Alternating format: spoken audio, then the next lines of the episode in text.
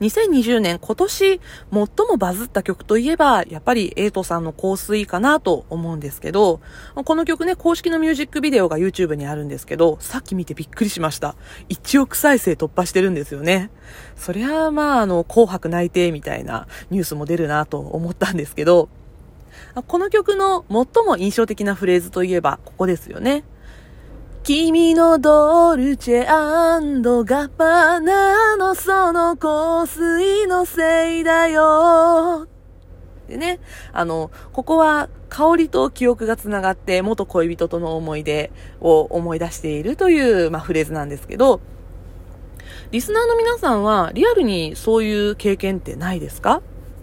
実際、香りと記憶や感情がつながっている。まあ、これに関しても、名前が付けられているんですよ。今回は香りと記憶の話を絡めながら私の、まあ、お気に入りの香水とそれに絡むエピソードについてお話をしていきたいなと思います。花田の土に絡む糸。どうも、推しを全力でエコひいきする系の人、花田です。この番組は、ふとした瞬間に頭の中をいっぱいにする、そんなありとあらゆる私の推しについて語るラジオです。というわけでね、あの、香りと記憶や感情のつながりについてのお話なんですけれども、これですね、あの、プルースト効果という名前がついているんですよ。プルースト効果っていうのは、フランスの作家マルセル・プルーストの失われた時を求めてという作品で、主人公が紅茶に浸したマドレーヌの香りをきっかけに幼少期の思い出が蘇る場面があって、まあこの描写が印象的だったことから作家の名前から取ってプルースト効果と言われているそうなんですね。実はこれ詳しいことについては医学的に解明されていない部分も多いらしいんですよ。ただ、あの、五感の中で嗅覚っていうのが唯一脳に直結している感覚らしいんですね。あの、匂いを嗅ぐと脳の中の本能的な行動とか喜怒哀楽の感情を司る大脳辺縁系という場所があって、まそこにダイレクトに届くらしいんですよ。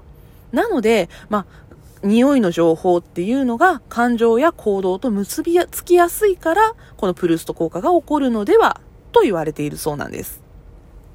で、あの、さっきのね、あの、香水のフレーズの話じゃないですけど、香りから、まあ何かを思い出すっていう経験ってきっと誰しもあると思うんですよね。例えば、あの、もうちょっとシーズンとしては先の話になるんですけど、金木犀の香りを嗅ぐと、まあ、秋から冬にかけての思い出が、こう、思い起こされるとか、まあ、そういう経験ある人もいると思うんですよね。そして、まあ、このプルスト効果っていうのが、まあ、香りと記憶や感情がつながるという部分から、香りの印象を相手の記憶に植え付けることができるということで、その香りを嗅ぐだけで自分を思い出してもらえるというところを利用して、恋愛テクニックにも使えるなんてことも言われているんですよ。で、私自身が香水とかボディクリーム的なものが好きで、で人生でお気に入りのね、香水とかボディクリームたくさんあるんですけど、その中でも他人からああ、これ嗅いだら花田のこと思い出すわ、みたいな、言われる香りが3つあったんです。で、今思い返すと、その3つって自分がその当時にいつもつけていた香りなんですよね。お気に入りの香りだったんです。そして、まあなんかそれぞれなんかちょっとこの香水の曲みたいなエピソードがあったので、お気に入りの香水に絡めてそのエピソードをご紹介したいなと思って今回収録をしています。じゃあ、えっと、まあ、そのね、香水3点についてのお話今からしていこうかなと思うんですが、1個目がですね、アナ水のアナ水という香水です。この香水ね、あの、黒いボトルに紫の液体が満たされている、まあ、アナ水というコスメブランドから出し、出ている香水なんですけれども、すごくあの、 ANNA SUI のブランドコンセプトにあったクラシカルで ANNA SUI らしい見た目のボトルに入った香水です。でね、あの、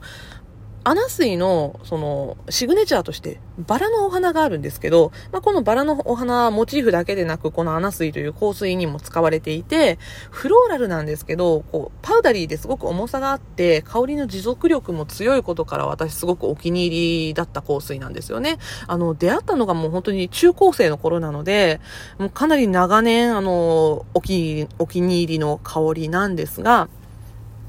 私あの、中高アナスイ狂いだったんですよ。もうブランド自体がすごく好きだったんですよね。で、まあ当時すごくアナスイ流行ってたので、使ってる人も多かったとは思うんですけど、ま、仲間内にこの香水使ってる人がいなくって、なので、まあ当時から、で、今も仲のいい友達は、アナスイの香りを嗅ぐと、まあ何年経っても花田の匂いだなと思うって言ってくれる、そんな香りです。実際ね、私、この香水多分人生で一番リピートしてるんですよ。最近あんまり使ってないですけど、まあ多分今手元にあるのが4本目か5本目ぐらいなんですよね。本当にあの、思い出しては使いたくなる香りです。ね、あの、まあ、私の匂いだなって言ってくれる友達なんかも、まあ、中高、下手したら小学校の時から仲いい友達とかもいるので、まあ、20年ぐらいの付き合いになってる友達もいるんですけど、本当にあの、香水をね、特会引っかえしたりしても合ってるし、ね、いろんな香りで合ってるはずなのに、やっぱりまあ中高生時代一番一緒にいた頃に、まあ私が身につけていた香りだからなのか、やっぱりこう、アナスイの香りのイメージが私にはすごくあるらしいんですよね。なので、まあ、アナスイのアナスイ、私にとってというか、まあ私にとっても、その一緒にいた友達にとっても、こう、青春を思い出す香りなんじゃないかなと思っています。はい。で、二つ目の香水が、ラルフローレンのロックスという香水です。これね、あの、私お気に入りだったんですけど、まあ残念ながら現在廃盤になっている商品なんですね。まあお洋服とかでね、有名なブランド、ラルフローレンが作っている香水です。これですね、まあ私の、まあもともとは当時のお付き合いをしていた恋人の一番推していた芸能人の方が私物としてブログで紹介していた香水なんですよ。でね、まあ、あの、私もね、若い頃だったんで、けなげだなと思うんですけど、まあ、恋人が大好きな、まあ、その芸能人の方に、香りだけでも近づきたくて使い始めたっていう香水なんですよね。で、実際ちょっとまあその人とは私、一瞬ね、一緒にこう生活したりとかもしてたので、だんだんそのロックスの香りを、その芸能人の方を思い起こさせる香りから、私がつけている香りに、まあ、すり込みを成功したっていう、そうね、なんかちょっとこう策略的なことを自分がしたっていう香りなんですけど、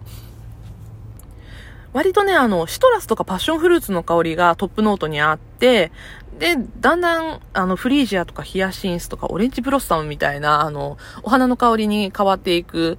ちょっとね、甘めの香水だったんですけど、元気が出る香りですごくお気に入りでした。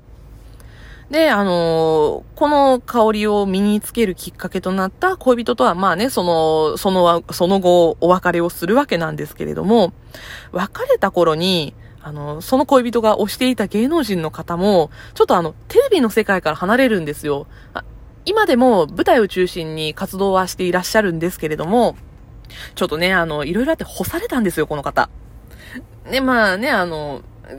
テレビから見ることがなくなってしまって、そうなった時ぐらいに、まあ私もその、元恋人とお別れをしたので、まあ物理的にちょっと離れたんですね。なので、何年か経って、ちょっと普通にその元恋人とお話をした時に、あの、ロックスの香りを嗅ぐと、その、芸能人の方をテレビとかで見ることができなくなって、まあ、お別れをしてしまった。そして、私とも別れてしまったという二人分の別れを一気に思い出して辛かったっていう話をされたんですよ。もうなんかね、ほんとごめんって感じなんですけど、まあ、そういう思い出がある香りであるフローレンのロックスです。そして、三つ目最後にご紹介するのが、ローラ・メルシエのアンバーバニラという香りです。これね、あの、私、今現在使っている香水なんですけど、あの3年ぐらい前にツイッターで人類モテの香りって言われてバズったフレグランスなんですよね。私あのバズる少し前にプレゼントでボディクリームもらって気に入って、で、オードトワレ買って使い始めたっていう香水なんですけど、あのー、結構アンバーバニラっていうだけあって、まあ、バニラの香りがするのでね、ちょっと重たい香りなんですよね。で、夏にはあまり向かないので、私も毎年今ぐらいの時期から愛用している香りなんですよね。で、この香りは、あの、ネット上で仲良くなった俳優オタの友達と、初めて、ちょっとその友達が推している俳優さんの舞台を感激に行った時にね、あの、初めてお会いした時に、まあ、この香りつけてたんですよ。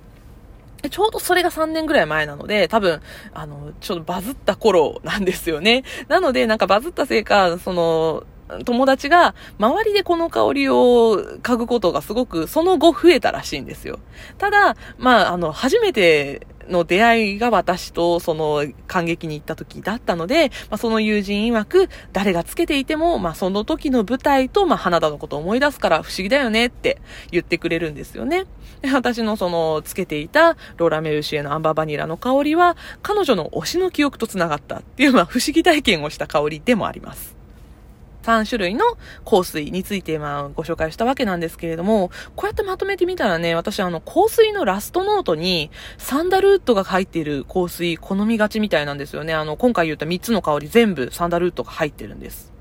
で、これもね、ある意味、なんていうのかな、自分の思い出深かったりとか、それとか気に入ってる香りのラストノート同じサンダルウッドが入ってるっていう部分は、まあ、プルースト効果で選んでるのかなみたいなことも感じてしまいました。まあ、そんな感じでね、皆さんもどこかで誰かの忘れられない香りの人になっているかもしれないですね。今回は香りと記憶をテーマに私のお気に入りの香水と、まあ、そのエピソードご紹介をしました。本日もお付き合いいただきありがとうございました。ではまた、バイバーイ。